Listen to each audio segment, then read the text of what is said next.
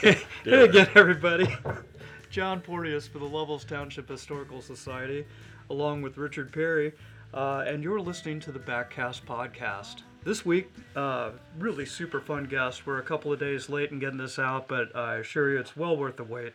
Glen Blackwood is our guest uh, today, and Glen, uh, you are, I think, the, the quintessential multifaceted uh, individual. We have uh, a, a true Renaissance type. Uh, we've got you involved in birds, books, grouse, literary societies. Uh, History, auctions. yeah, history, auctions. So uh, I, I, I think rather than me bungle things, why don't we uh, let you tell our listeners a, a little bit about how you got involved in everything, and uh, we'll, we'll, we'll just kind of touch on a few of these things as we go through. Oh my, yeah, y- y- y'all won't have enough time to uh, to hear all those things. It's a Um, long format. Yeah, good. good. well, uh, I, you know, I grew up in a very conservation-minded family. Uh, my paternal uh, grandfather uh, grew up in central Pennsylvania, where I got uh, my love of the wilds, uh, wild trout streams, both freestone streams and spring creeks, uh, as a little kid. Um, and then his career took him to Ohio, um, as he was an aeronautical engineer for the federal government at Wright Pat. Sure. So, uh, but we always kept the house back in Centre County, uh, the Bald Eagle Valley. Um, but uh, my father became a conservation officer uh, with the state of Ohio, was a game warden. Uh, so that sporting ethic continued. Um, the other side of the family, my mother's side, was uh, agricultural oriented farmers, uh, if you will. Uh, and so I had the mix of both worlds uh, growing up, uh, if you will, and then uh, had a little accident with my leg, and ended up going to auctioneering school, where the auctioneering aspect came in on the agricultural side. Put myself through Ohio State uh, auctioneering, um, if you will, and uh, then after uh, I let, graduated from the university. Uh, there were three things that brought me to Michigan. Uh, I always say trout, grouse, and woodcock, and uh, by and large, uh, been here ever since, and uh, been been kind of uh, been very very fortunate in being able to mix business and pleasure together and uh, help conservation organizations through the the auctioneering basis, uh, but also uh, you know create uh, uh, a lifestyle around not only being a field um, during the seasons, but through books and artwork and that. Well, I, I can tell our listeners um, if there's an occasion to find a book um, related to the uh, sports, it's uh, you're the guy to call. well, at, at least in fly fishing and wing shooting, uh, you know, uh, I'm probably the dumbest person that uh, you've ever interviewed here, and so um, I learned early on that I had to uh, to really focus on genres to do well. Um, I'm not the person that can be completely broad based. Um unfortunately, I, I wish I was.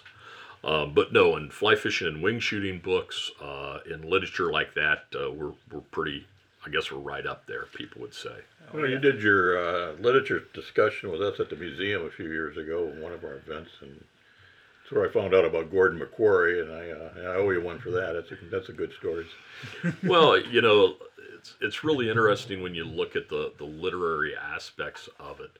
Um, in in the genre of sporting uh, literature, and I write a column called Pages Past for uh, Upland Almanac magazine, which is a, a wing shooting magazine, uh, as well as like the book reviews for Michigan Trout, um, and Covers magazine, the RGS magazine as well. Right. But eh, when you look at this genre of sporting art, if we can go down that way,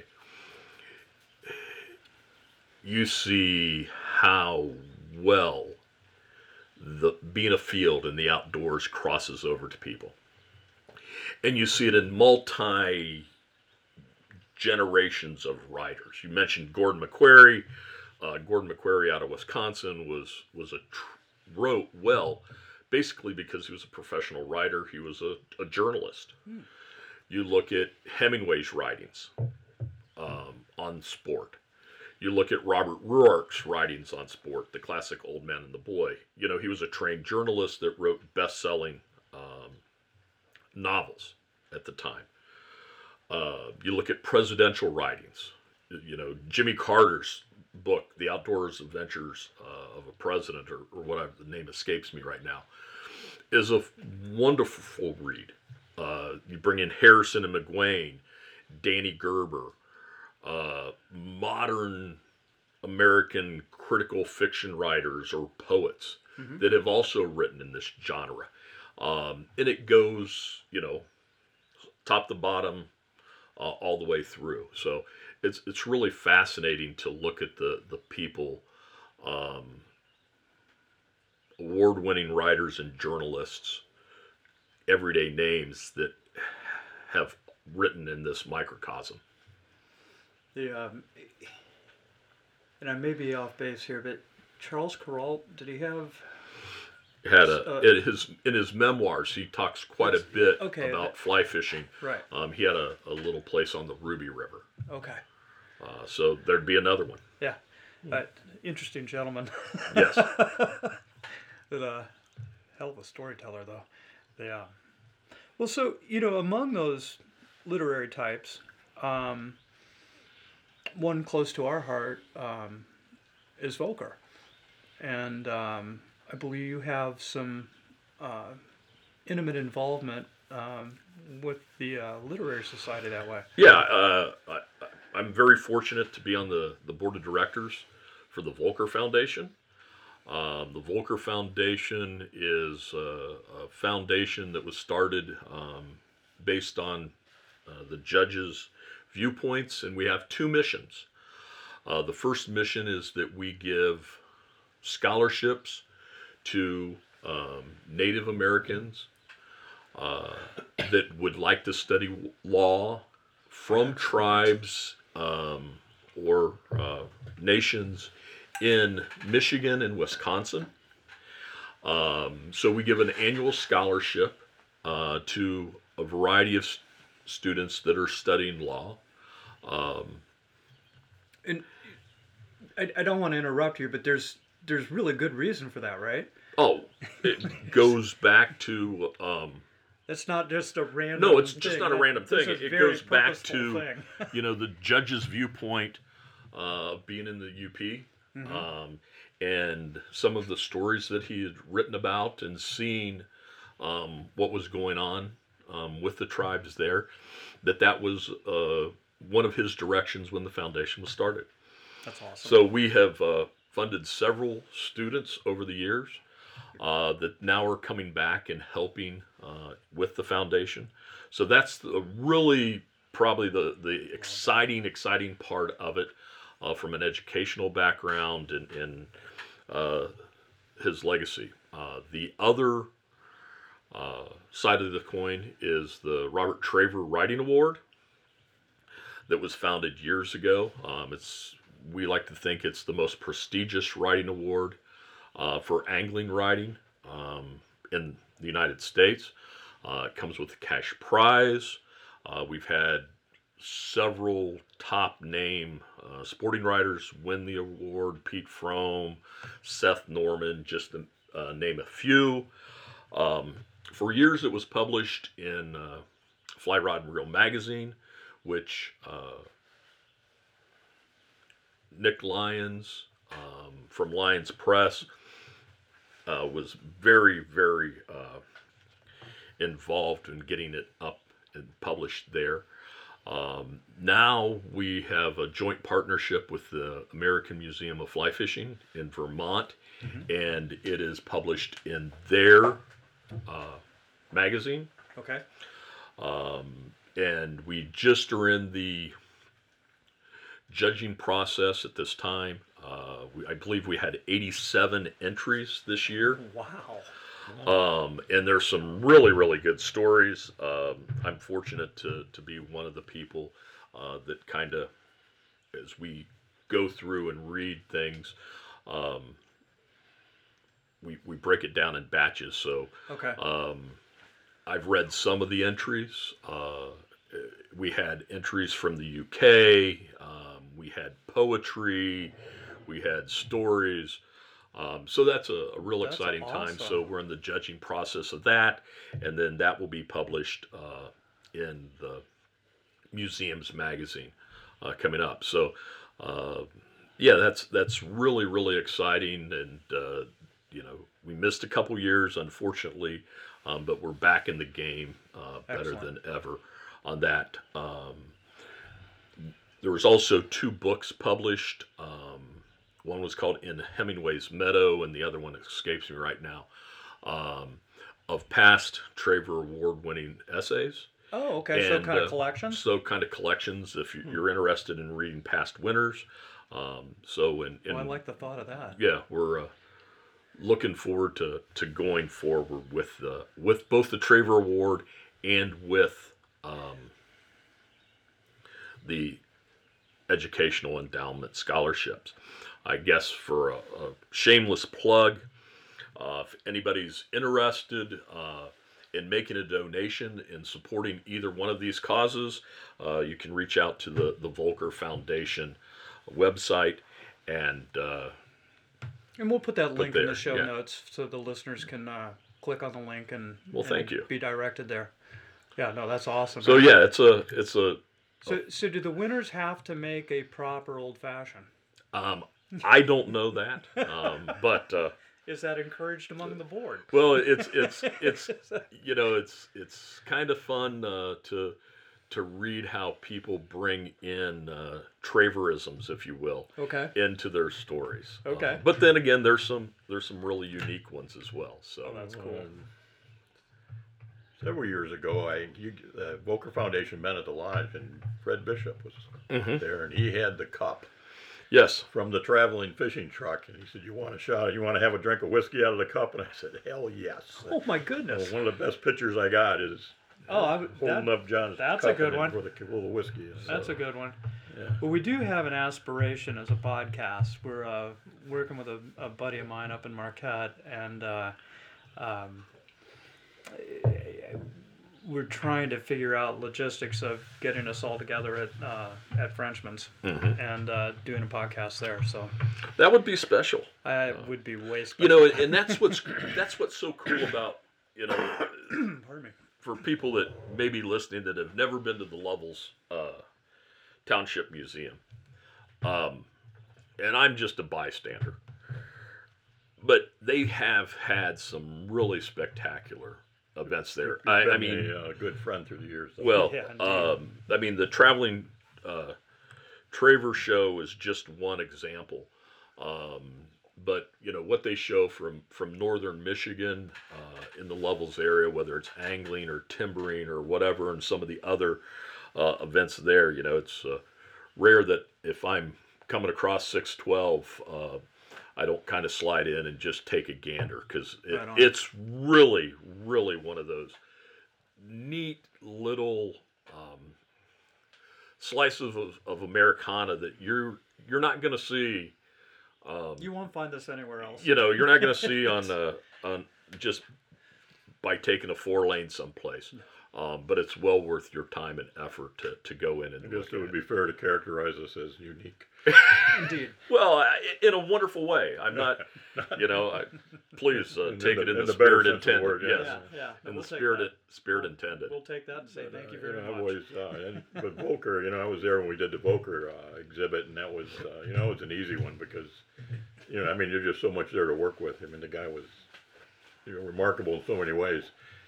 And, uh, gosh, you know, I've read all his books, or at least looked at them, but Danny and the Boys is probably, you know, uh, the one I like best, which probably reflects more on my uh, taste in literature than his writing. But, Well, I, you know, I, I think that's Love that. where his Traver's genius really, or skills really uh, come into. Because he wrote and spoke, or his voice, I should say, he wrote, but his voice was so cross communities. Um, you know, he just didn't write to a level. He looked at real life and real people and everything there. Um, and Danny and the Boys is one of those things. Uh, in one of my talks on Travers, I, I always talk about this in the fact that uh, he tells a story on himself where he gets kind of mired in the muck at Frenchman's Pond. And he's stuck in the water in his waders. And he uses the term extricate. okay? and it is the perfect word for the scenario in the scene. I can't guarantee this, but I firmly believe it's the only time that extricate was has ever been used in a fly fishing or an angling related story, and it was used perfectly. But the brilliance to that is, and again, it kind of comes back to what I said earlier. You know, good sporting writing is based on one experience and two based on the experience of writing and blending those two together to know what you can say or how to say it to make it impactful you know and by his legal background and standings and writings decisions or briefs because he practiced on both sides of the aisle if you will Mm-hmm. um, you know using extricate there you know adds a you know, it's not just a big word thrown in superfluously, if you will, um, to play around with big words in my mind go. here, but it's used to to really invoke a an, an exact emotion or or place, time, or setting. Um, and I think he does it so well. You know, Danny and the boys are is one story, but then you look at the anatomy of a murder Exactly. and you see you know a, more development of course. I mean you know it was nominated for academy awards. Um, but you see you know jimmy stewart's character um, there as a pretty common attorney thrust into a major development. Maybe slightly topping his waiters. yeah, maybe going slightly over the top, but you know, at the end, he still is that Yeah, same guy. average guy from the UP. Um, so, uh, from Marquette County. But I like it. anyway, That's you know that's one of the things I always uh, appreciated about John Voelker was you know he didn't tie flies, he didn't make rods, he didn't go overboard on his stuff. He just loved fishing, and that's what he did. I mean, he to the exclusion of almost, you know, yeah. I mean, he'd give up a Supreme Court seat uh, in the in the end. So, not necessarily to go fishing, but that must have been a big part of it. But, it- but just the whole simplicity of it. I mean, he's more than content to cast to small brookies. You know, didn't have to go out after the big, you know. well, uh, you not know, that he was opposed to it, but Well, and I, I think that comes again. That comes with age and experience. Okay, uh, and I'm gonna wrap this around to to last night, because we're doing this uh, in the morning here. Um, but uh, I started my day, had a memorial service um, on the coast, uh, hour and a half north of of where I was for Jim Schramm, a great, great environmental law attorney and conservationist here in the state. Probably did more for flowing water and trout streams through the FERC relicensing agreement and all other uh, impacts. Um, oh, and he and Dorothy have been very good at the museum. um, throughout the years. But uh, his memorial service was yesterday, and then I had a, another meeting uh, in Luther, and I ended up uh, at this little camp deal that uh, we have on the Manistee River, myself and a few buddies. And I got there a little before nine o'clock. Okay, and I walked down to the dock, and it was not much was going on. Yeah. It was it was pretty sullen um, up there. But I rigged up a rod, um, stuck on a reel. Um, thought, you know, I could just sit on the dock, and I said, no, I'm going to put on my waders. So I donned my waders and I go back and I sit down at the dock. And by this time it's like, I don't know, 9.15 or something. Um, and it's still pretty catatonic. And I said, you know, I probably just should walk up to the next bend up. And I said, eh, you know, it's just been a long day. And, and the river was gorgeous. I mean, it was peaceful and calm. It was just absolutely great. So long story short, um, probably 9:45 some little fish start feeding and they're feeding right next to the grassy banks which to me instantly means that they're eating isos that are climb, climbing out onto the, the reeds or the stream grass whatever you want and i put on a, a little soft hackle and swing a cast down through there and i get pretty nice little brook trout. Uh, I mean, they're all nice, but this one's you know seven, eight inches, I guess. There you go. And uh, then another fish feeds upstream, and I kind of get a fish, and then there's a pretty good, pretty good rise, like three rod lengths away, maybe not even that. Uh, just off our dock in the tag alders. I have no idea what it ate. I mean, I just I mean, doesn't make any sense. but it was a pretty good rise. And uh, so I kind of switch over to kind of a mothy, I don't know, kind of an old night Pennsylvania night waking fly, and not really a hex, not really nothing. And just kind of plop it out there and let it go in this fish feeds. And I end up with really nice fish. I mean, Sweet. not I mean, not over 20 inches, but a, a really solid, wild, deep bodied brown trout. Love that. Um, and now it's like 10 o'clock. And there's actually a few bugs up in the air, and there's still a little daylight. And I thought, you know, it's good enough. Good day.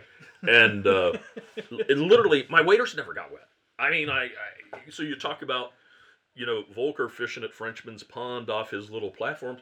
Literally, my my waders never got wet. I I just I fished off the dock like I was a five year old kid, instead of fifty nine, and and had just as much fun. Um, you know, and it's always nice to land fish. Don't get me wrong. I'd still had a, a pretty nice night if if I hadn't.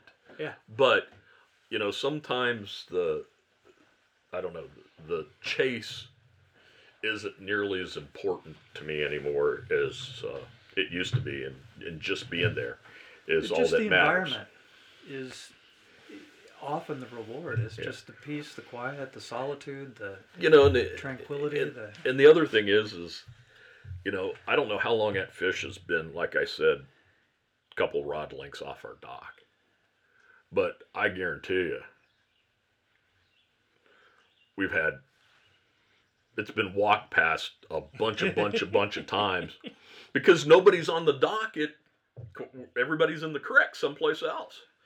Um, so, you know, um, now I just gave up the secret. So, uh, but- Where's this doc? Where's and, we, and we'll put the GPS Yeah, I codes was gonna up on say. the show notes. Yeah, right. No problem. anyway? That's awesome, man. That's a great way to s- to to finish out a day. That you know, you I mean, you ran the gamut emotionally and ran the gamut geographically. You know, just rewarded with a, a nice end of the day. a trio of fish. So I love it. anyway, I Well, love you uh, talking about fly fishing. You run a pretty good shop down in Grand Rapids, right? So, well, thank you. Great Uh, Lakes Fly Fishers. yeah, we have uh, the Great Lakes Fly Fishing Company. Um, albeit I'm not spending near as much time there as I, I used to. Uh, I've taken a, another role with Ruffed Grouse Society, which I think we'll talk about here in a little bit. But yeah, um, you know, it's uh, it's fun. Uh, we have quite a few books. Um, probably the largest sporting library of anybody, uh, at least in this part of the world. Um, and then you know, unique tackle rods, reels, um, as well as you know commodity products. But uh, but really, you know, it's just a it's just a menagerie that I built there, full of uh, unique things. Stuff, yeah. But that's what makes it cool. Well, I hope so. You know, everything from that's not going to be replicated elsewhere. yeah, everything from you know Paul Young rods to Bob Summers priests to Bogdans and Saraciones. Where is that at now? In Grand Rapids? It's north in side? Rockford. Rockford, Yeah. okay. in Rockford, Michigan. Nice. Nice. right. Well, you, Uh, yeah, you mentioned RGS. Let's Yeah. let's go there. I- Absolutely. You know, I'm interested. Uh, Well, I, I I like think this is uh, it's a really really exciting time um, for conservation in the state, um, and it's a really really exciting time for the Ruffed Grouse Society, um, and as I mentioned earlier, my father was a, a longtime conservation officer in the state of Ohio, and I came from uh, on both sides of my family a very conservation, uh, whether it was the agricultural side uh, with my maternal grandfather or my paternal grandfather, uh, the ethics and the importance of conservation uh, and giving back to what we enjoy. Uh, so about two years ago, I, I was given the opportunity to join RGS uh, in a development role um, and help build uh, the organization, um, which was kind of a, is a second career, if you will. Um, but it, it's been so enjoyable and fascinating in helping raise money for projects uh, that we have going across the state. And, you know, Dr. Ben Jones, uh, our CEO, president, is a very dynamic uh, leader.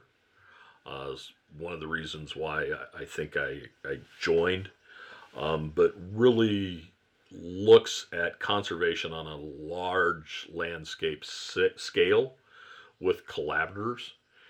And so, you know, recently, last month, um, we've signed two stewardship agreements with the Federal Forest Service here in the state of Michigan. Hey, One with Huron Manistee National Forest, the other one with the Ottawa. what is that? What does that mean? translate to the hunter? What does that mean? Is we all know that young forest management or forest diversity, we need to cut trees. And sometimes, um, through the bureauc- bureaucracy of the of um, the Forest Service or other things, they need help. So by doing a stewardship agreement with them, the Ruffed Grouse Society can go in and cruise a timber cut, mark a timber cut, implement the timber cut, and get a portion of the revenues to cover our expenses. And then the money, instead of going into the national coffers, has to stay within the So this is service. about improving habitat so and it's raising some money. about habitat. So then we can take those dollars to do more habitat work or do non-commercial work like alder uh, shearing. So we've signed those agreements. We just received a, a just under two hundred thousand dollar Michigan Wildlife Habitat grant um, that uh, is going to be announced. Uh, came made public last week. Uh, I don't know when this will air, um, but uh, quick. quick. yeah, it'll be so uh, today. so that will uh, that is coming there. That's going to be done again. It's called the Pere Marquette Watershed Collaborative, done with a core group of partners, um, Conservation Resource Alliance, Youth Work, um, RGS, AWS, and again having these collaborating partners allows us to leverage money, increase money through our matches to get bigger landscape projects um, going across the state. I know, right here, I tend to think locally, but I could look out my back window of the cabin. I could, you know, five, six years ago, and there'd be eight or nine grouse out there milling around, and you know, there'd be another between the cabin and the road. I mean, there'd be that many more easily. But the last few years, I haven't seen them, but I have seen a lot of turkeys. And the uh, Turkey Foundation's got quite a lot of money from the state last year. Uh, the state on board with the grouse? Certainly, the business? um, certainly. I think when you, you look at this collaborative grant we had. We also, uh, moving aside from grouse, um, we were awarded um, last year uh, a wildlife habitat grant for what was called the Southern Woodcock Project. Um, we all understand that woodcock are migratory, and we all think of them, you know, maybe above US 10 or you know above 72 Mhm. um, but we also need to understand and recognize the importance of our southern habitat um, whether it's for migration headed south for the Mhm. winter months and rest and nourishment or um, on their migration north when it may be open in southern michigan while you still have a little bit of snow and frost up here in Lovells Mhm. um, so that was a grant that we did. Uh, the we also received a 154, 155. No, it was right under 160. Um, that we implemented into the Pigeon River State Game Area. It was uh, put together by the Roger Moore chapter. Out cool of stuff Flint. going on up there. Um, and so, you know, that was to be actually completed um, during the pandemic shutdown, which shut down a lot of things. Um, but we came through it very, very strong. And that project's being uh, completed here, or So, completed uh, this year. Have you noticed, just uh, you know, empirical, some observation here, have you noticed the uh, grouse populations dropping off up here? Well, Uh, you know, I get some visibility this through the shop. The guys go out and they come back, and the woodcock numbers are good. The grouse numbers are not so good. I, I think when you look at these whole biological populations, um, I would say last year, for me personally, I had a pretty decent year, um, but you would find pockets versus birds being evenly distributed. And what you you uh, attribute that to? Um, if you think back to the last couple years, right when our birds were nesting and coming out of eggs, we've had big, cold, wet rains and or snow. Um, what does that do to the young of the year? Um, but uh, you know, overall, Michigan still hatches, broods, whatever you want to say. Um, largest number of woodcock anywhere in the continental United States. And historically, we're in the top, you know, three to four on grouse. So even though they may not be in, you know, it's like anything else, you know, we all want to go out and find double digit flushes and No. points every single day. Or we want, you know, fish rising recklessly abandoned, Mhm. like you hear in or read in sporting stories. Exactly. But um, sometimes, you know, it doesn't happen. well, you hear about it in the old days. There's fish everywhere and grouse everywhere, but I mean, just in the course of the last ten years, I think there's been a noticeable change. I think, and uh, I, you know, I, it's worrisome to me. It, it's interesting you know, because when we first came up, we've been up full time four years now, and uh, we're just a little north of Richard. It's not not many birds.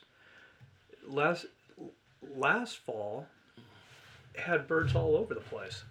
It was, but to your point, I, I don't know what's what's going to happen this year. I've seen a couple of you know weird things that. Well, I'm hoping that you know Yeah. we get some some kind of initiative that'll. uh, You know, I'm not a biologist. I could be on the Supreme Court.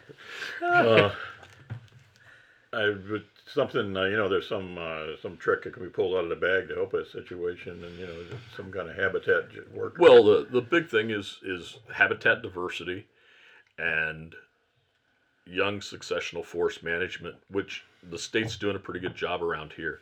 I mean, you know, there's there's a lot of cutting, but also understand that grouse need more than just aspens cuttings. They need mature forests as well um, for nesting. Um, they need, uh, you know, berries and a food source, so they need a diversity. Um, it's not just all, you know, One- grouse one just don't Right. spend 365 days in, in an aspen. stand. Right. Right. Though sometimes we think so because the most most of the time that we're in the woods or most people are in the woods is when they're in you know using Yeah. Well. thick stem density. Well, Um, it but- may not be as dire as I'm relating here, but uh, you know, because I know the guys who do their homework and scout through the years, they go out and you know, then they hunt, they find birds. So it's uh, you know, there's some of that involved in it too. You got to do your groundwork. Well, uh, Well, it's know, not a vending machine. it's, Yeah. uh, you know, it's it's like anything else. Uh, so, There, is- yeah, there's there's effort and work required. but it's real exciting, uh, very exciting times for RGS and AWS, uh, and what we're doing across the state. We've just hired a, a new forester. Um, this person will be coming on uh, later this month, um, and this person's going to be based uh, in uh, the Clare area, and we'll be doing work on both public and private lands, uh, administering some of these grants as well. So, At least Oh, we're- up in the neighborhood. yeah, we're hiring some capacity and, and moving forward there. Well, so. the RGS is a good outfit. AWS or Woodcock, RGS and Grouse and Woodcock Association. If you look around, you see a lot of pictures here. I'm, a, I'm a member and I like to support them. So Yeah. and- When you you know beyond these big overarching projects, there's some really cool uh, day events coming up uh, around the state. Uh, there's of interest to me that I think it's the Moore chapter. I'm- It may be mistaken, but it's a little further downstate. But a new hunter. Uh, yeah, I mean, demo. The great thing is we've got some some wonderful chapters and wonderful volunteers. Uh, we have shoots coming up, but uh, the event that you're speaking of is uh, going to be on August the 13th at the Gladwin Field Trial Grounds. Um, it's a multifaceted day of of really looking at grouse and woodcock from a biological habitat stance. Bruce Barlow from the DNR will be there uh, talking. Um, Adam Bump from the Michigan DNR uh, will be there also presenting. Uh, ben Jones, Dr. Ben Jones, Oh, uh, the C- our CEO, will be there talking, and it's going to be an opportunity to not just have lectures, but if you've never been to the the Gladwin Field Trial gla- grounds, um, it's managed for grouse and woodcock for the sport of field trialing.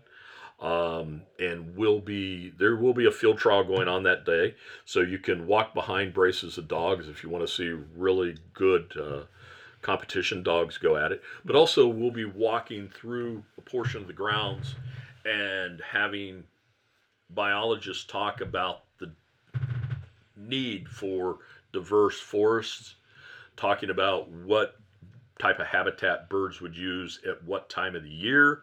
Um, and so it's it's going to be a really fun, interesting that day sounds great. put on uh, by the Roger Moore chapter. So um, I think if I remember the invite correctly, it was RSVs not required but preferred. yes, So um, I would suggest listeners go to the investigate go that. to the RGS website, uh, click on uh, events, and you can see a flyer there.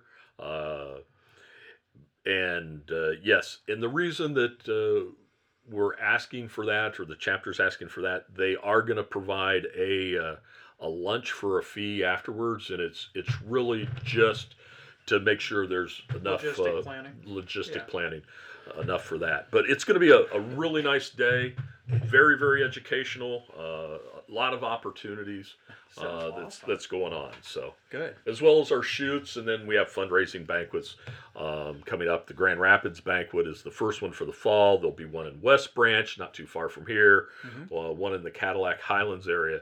And again, you can reference all those dates and information uh, off the RGS website. Yeah, I did one of the shoots um, last fall um, over in Lewiston. Mhm. What, no pun intended, what a blast. Yeah, exactly. good, good fun and a great group of So, people it, too. and if, if this is going to get uh, launched this week uh, on Wednesday, is the Grand Rapids. And this is a real unique one, uh, and I'm very proud of this one because um, I was involved from the inception of it. Uh, but this Wednesday is the Schrems West Michigan TU Trout Unlimited chapter, and uh, the Greater Grand Rapids RGS uh, chapters, what we do call our Cast and Blast. Oh, so it's a, a sporting. We combine uh, the two chapters together uh, in a volunteer fundraising effort, um, and we do a sport. 50 round sporting clay shoot, and then they set up kind of a fly casting sporting clays course oh, wow. as well. And so you get to do both. Um, and then the proceeds uh, of the event are split 50 50 down the middle. Um, Schrems West Michigan TU uses their proceeds to fund uh, their Salmon in the Classroom project, which, if you're not familiar with that, is a, a wonderful, wonderful uh, conservation aspect where they take, you know, salmon eggs and turn them into fish and then release them uh, in the spring throughout Grand Rapids public schools and other school districts in the greater Grand Rapids area. And then uh, the Grand Rapids Ruffed Grouse Society uses their proceeds uh, for their youth hunter event, uh, their educational. So all the proceeds go back into, uh, you know, R3 recruitment um, and introducing the sport field sports to uh, youth. So we have I love it. conservationists and, and volunteers uh, in the future. Absolutely critical. We were, uh, I guess, uh, the the Michigan TU Youth Camp has uh, chosen to visit the museum for the last several years, um, it, and it's really to that end.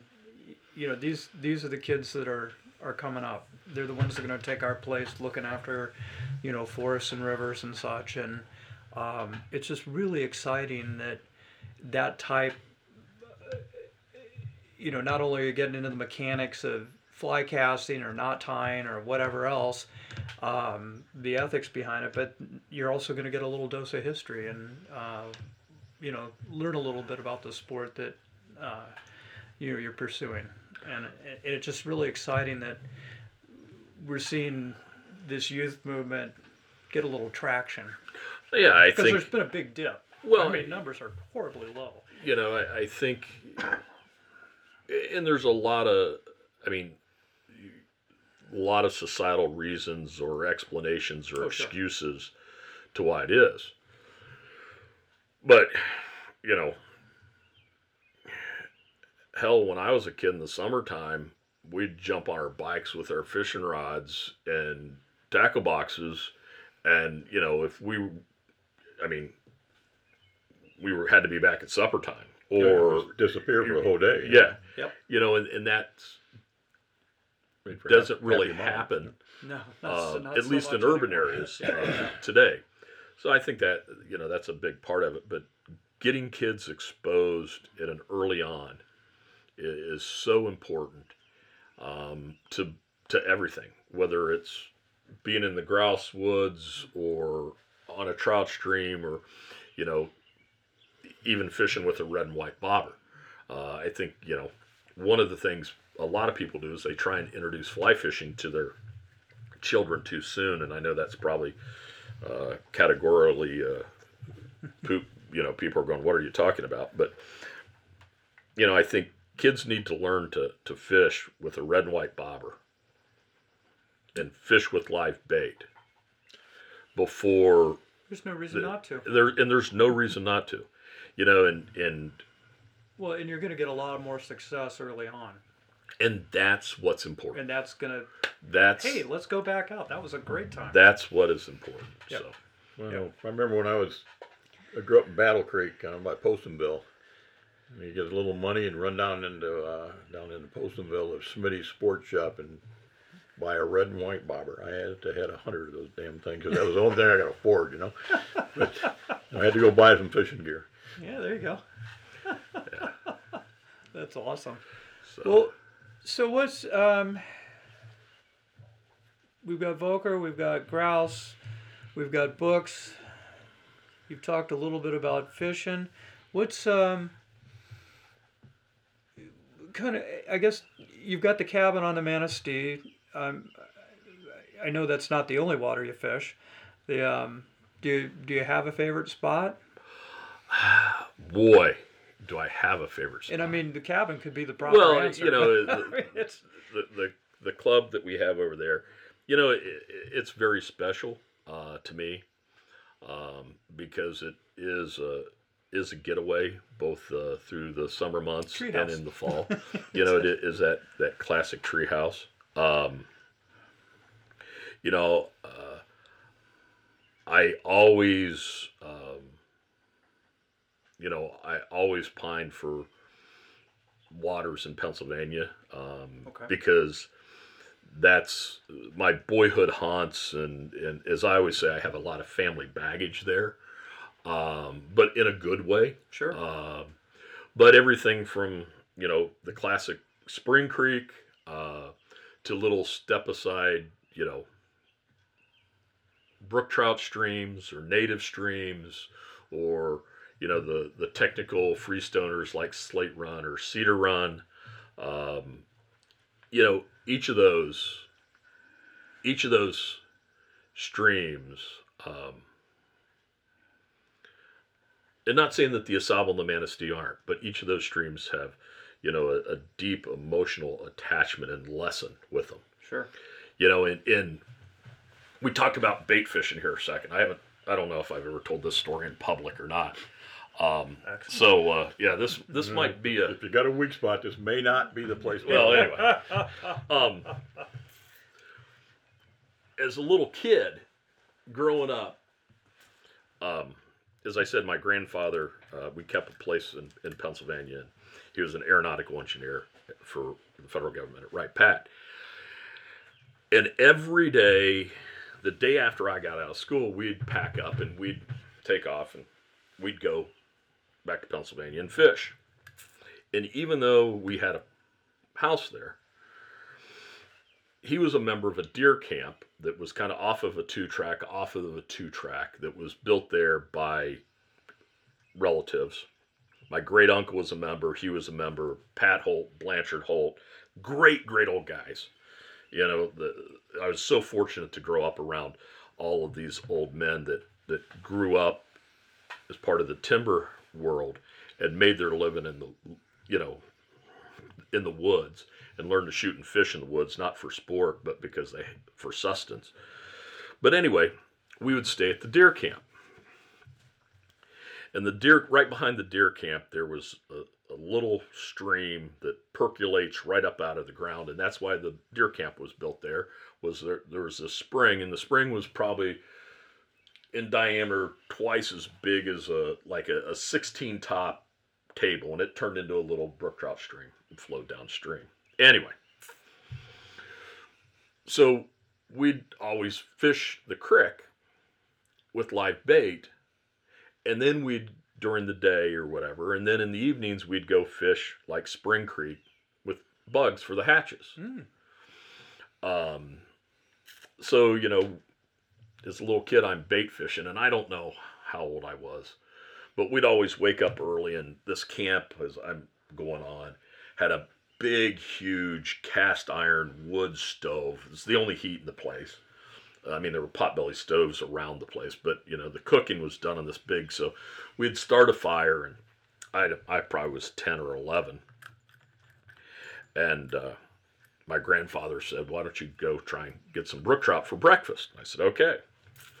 And I grabbed my rod and redworms, and I'd go down, and I don't know, three four hundred yards away from the camp. The river makes a big, hard left bend, and there's this big limestone rock. We, they called it the ledge pool.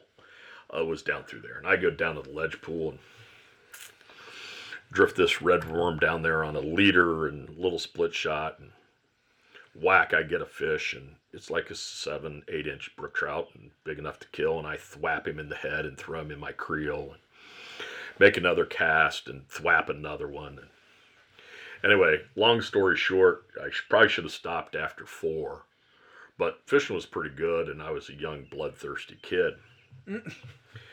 and so I catch two more. So I got six fish, still within the limit at that time. And I go back out and back up to the camp, and my grandfather said, How do you do? And I dropped this fish out of this creel into this old dry sink that they had. There was no running water in this place, just a hand pitch pump into this dry thing, and he looks at these brook trout. He said, "Where'd you get those?" I said, "They all came out of the ledge pool." My grandfather looked at me, and my grandfather was a very small, diminutive man. He was very, typically very quiet and very gentle-like. And he looked at me and he says, well, I guess we don't need to fish there anymore. In the sternest tone that I think he, he might have spoken to me ever at that time. He spoke to me sterner later, but at that time, um, and it was one of those true, true conservation moments because, you know, I What do you really need? I took more than what we really needed, and I took them all from the same pool. And uh, so, you know, little things like that, you know, really, um, I don't know. I guess they're more important than than than anything. I mean, you know, I can, you know, another story is, you know, my dear friend, mentor Tom Clark passed away uh, here little while ago, and uh, we had some some wonderful times fishing out east and out west and in Michigan together. And you know, it's, those places that you fished with him. It doesn't matter what you caught, um, but you know, there, uh, you know, The camaraderie. the camaraderie. I mean, you know, the the the little run that the um, where my fish caught his last two, or my father caught his last two fish, um, is really special. Um, and again, that's on Cedar Run in Pennsylvania. This is kind of, uh, boy, I'm really going off. So, uh, my father loved to catch brown trout.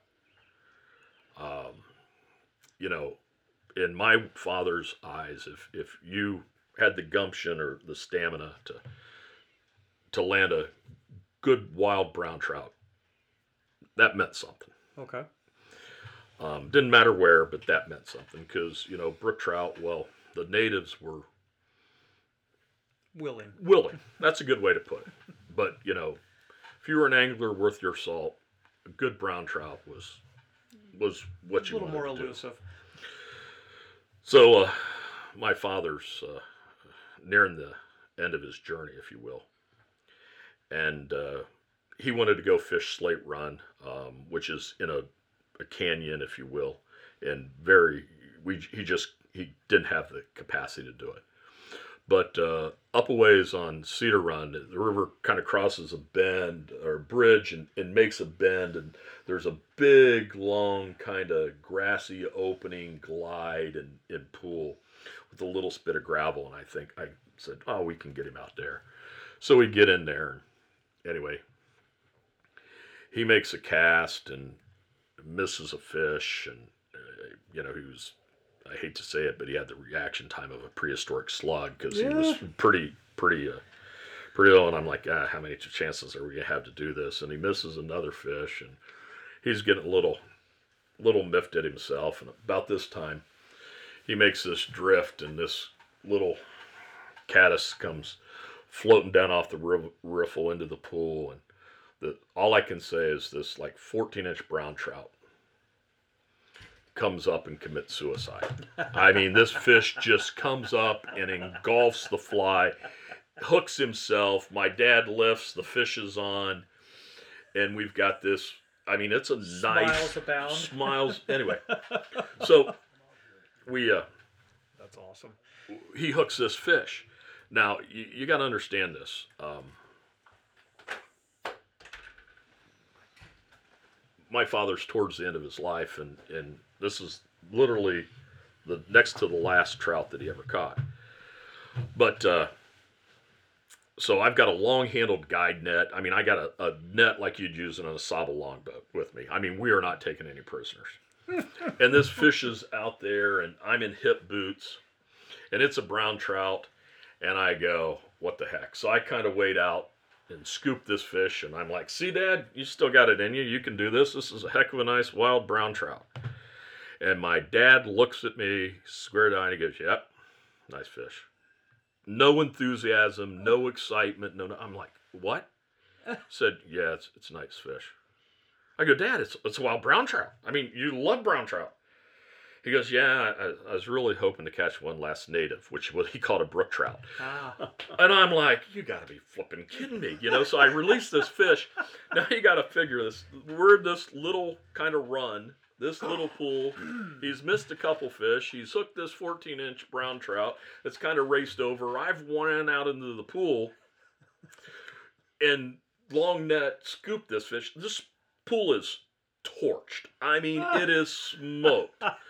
And he wants to catch a brook trout. I'm like, okay. So I'm like, okay, what are we gonna do? And so I get him kind of turned around and I said, cast that caddis up into the riffle and let it float down. He says, I know where the cash. You don't need to tell me how to fish. I said, okay, I, I don't, but just do me a favor. Cast that up into that, that little riffle behind that rock and let it come down. And he makes a couple casts and it's he's got drag and I'm telling him you got to keep, keep stripping in and he's telling me to shut up and anyway he finally makes this cast and, and you know it's, it's one of those things when you see it you just know it's going to be a good one I, I mean Okay. I know that sounds poetic and like you're writing a story but it's one of those deals where you see the line go and you see where it's going to go you know when you've stood on as many people's shoulders as I have fishing over the years teaching and whatever. Um, you know it's this is the one. And it literally hits the water and drifts around this little rock and this brook trout comes up and eats it. And again the fish i, I tell you it was god's sake because the fish like demolishes this fly. He gets him on he's stripping it down the riffle. I scoop him with the net and he gets this uh, i mean it, it might have been a half a half of a ruler it might have been six inches but it didn't matter to him because he'd caught his last native and uh, I uh, and we had taken a chair. We'd taken kind of a foldable camp chair with us to sit out on this spit. And I said, "Well, you want to try another one?" He said, "No, I I just want to sit here and watch you fish one last time." Um, Man. so Right. Good on you. as I kind of choke up. So, Well, no, no, Um, no, and rightfully slow, but that's but those not, not everybody has that.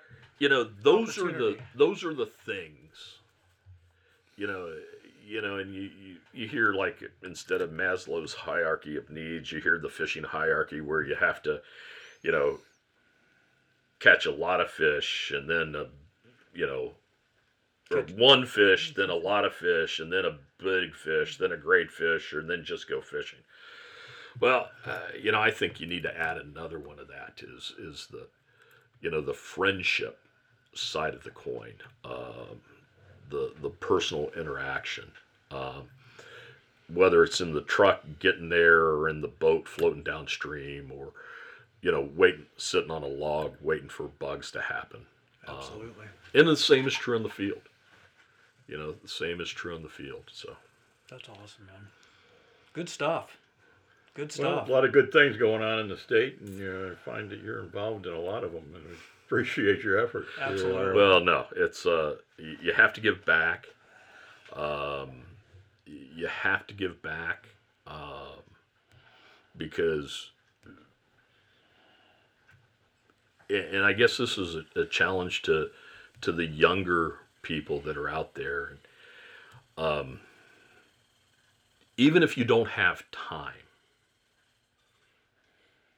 and we tried to do this with our children, even if you don't have time, make sure that your children see things like the Lovells Historical Museum. Make sure they go to an RGS event like this, Hunters and Handlers. They may never hunt again. It may not be their cup of tea. But what you need to do is to expose the next generations to these opportunities so they see the importance of them and the importance of volunteering or volunteerism in whatever level that is, whether it's in a music society, whether it's in a literary society, whether it is, you know, a food bank, Right, um, exactly. you know, anglers of the Au Sable, Mason Griffith TU, Ruffed Grouse Society, American Woodcock Society, whatever it is, you know, because I, like I said, have all this family baggage of, of conservation uh, in me.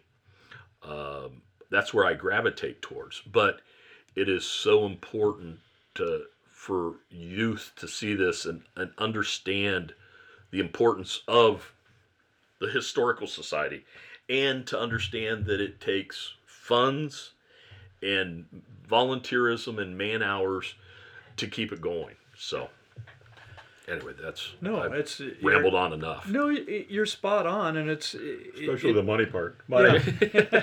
well, it, is- it's a recurring theme on, on the show here. It's we we try to promote conservation. We try to promote awareness. Um, there's more to just than just participation in the sport. The giving back's critical.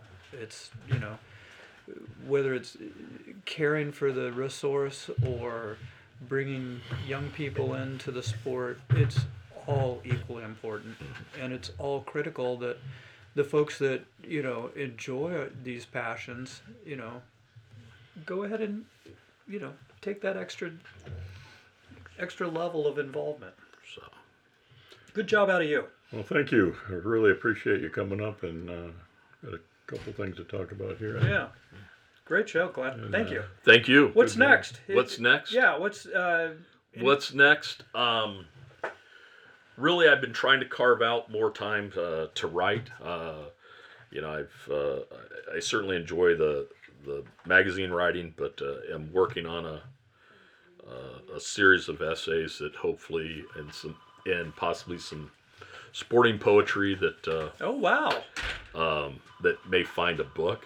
Um, so uh, that's that's uh, awesome. yeah, uh, it's it's it's kind of fun. Hey, hey, how are you? Awesome. Um, so Well, with that, we'll say thank you. it's been a Awesome. pleasure. I'm glad you made the effort. Uh, I know it wasn't just a, a five minute trip up the road, so uh, thanks, Glen. Thank really you. Really great job. Uh, listeners, thank you all very much. Um, tune in next week uh, for more fun and excitement. Uh, we appreciate your listenership. And uh, as we say at the end of the show, mind your back cast. Yeah.